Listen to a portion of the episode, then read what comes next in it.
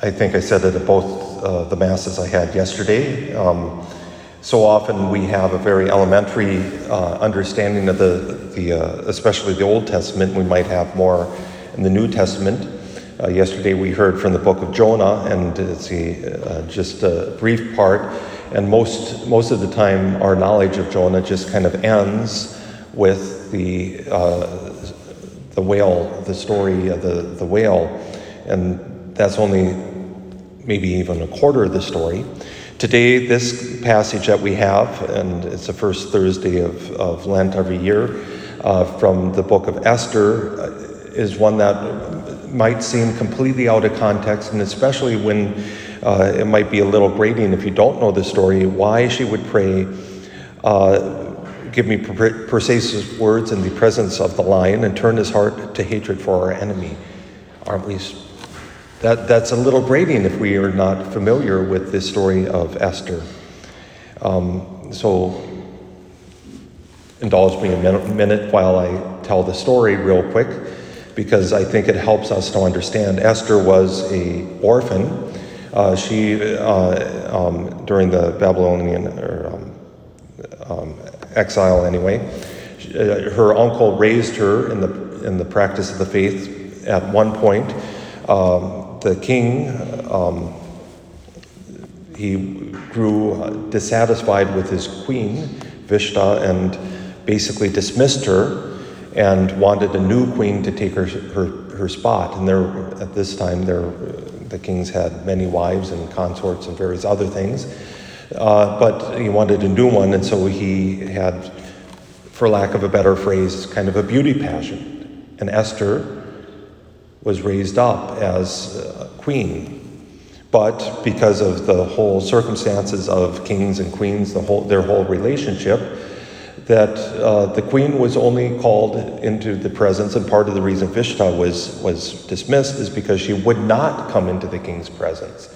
He had asked for her to come in and to kind of entertain his, his courtiers, and she would not go, and so she was dismissed. But a queen could not go into the presence of the king without being called for. And if she was called for, she had to go. It was it was uh, odd relationship. Uh, just as a side note, the only ones that can go in, into the king's presence without being called for was the queen mother. Why? Because the king only had one mother, and so he had to respect her.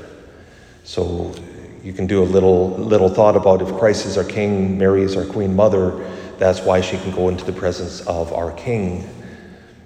But Esther, uh, there and living in the palace, received word from her uncle that there was a wicked man who was setting up to destroy the people of Israel that were in captivity, were in, uh, or at least exile that he was going to, they were writing papers to set a date to destroy, to kill, and especially her uncle itself. And her uncle remind, reminded Esther, perhaps it was a time for this, such as this, that you were put where you are. So she was told basically, you need to go into the presence of the king. And she said, Well, he has not called for me. You need to go into the presence of the king, but he's going to kill me. You need to do this. And so she prays this prayer as we pick up. And of course, it is literally her life in her hands. If she goes into the presence of the king and if he's in a foul mood, she's dead. Not just dismissed, but dead. If she goes and he's in a good mood, perhaps she has a chance.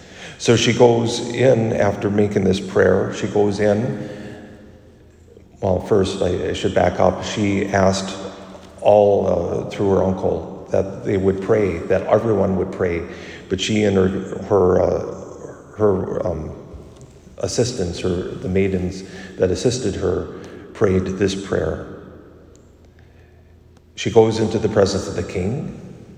She finds him in a good mood. She invites him to a dinner party along with a wicked one who was going to uh, basically execute her uncle and, and um, make this order to uh, real. Um, the king comes and the plan is revealed, and the, her enemy is, is shaken. The king is shaken. He walks off in disappointment in, in the one that he put his trust in. And when he comes back, he sees that the enemy has taken Esther, and it looks like he is basically forcing her himself on her, and he's put to death on the very gallows that he had set up for Mordecai, her uncle. With that in mind, it helps us to make sense that the church or, or the, uh, the, um, the people that put the Old Testament together uh, included this in, in there purposely because it shows the power of prayer. Esther received courage through her prayer. She perhaps didn't uh, again, sometimes we think if we pray, it changes God's mind. God's mind is unchanging.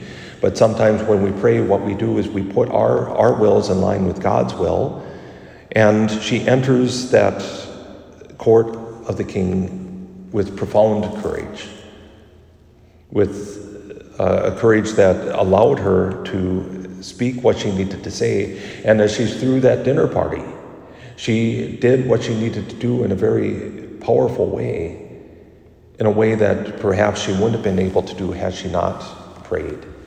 And so often with, with prayer, as I said on Tuesday, we, we see prayer as transactional, and I got a little email uh, devotional um, today that said uh, exactly that, and I thought, well, isn't that nice? Uh, but we see prayer as transactional, and I said on, on Tuesday, it's really relational.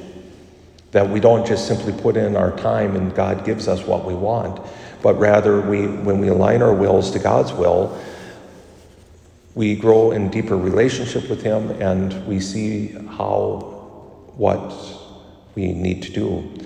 And today in this gospel passage, Jesus tells us, Ask and it will be given, seek and you will find, knock and the door will be open to you.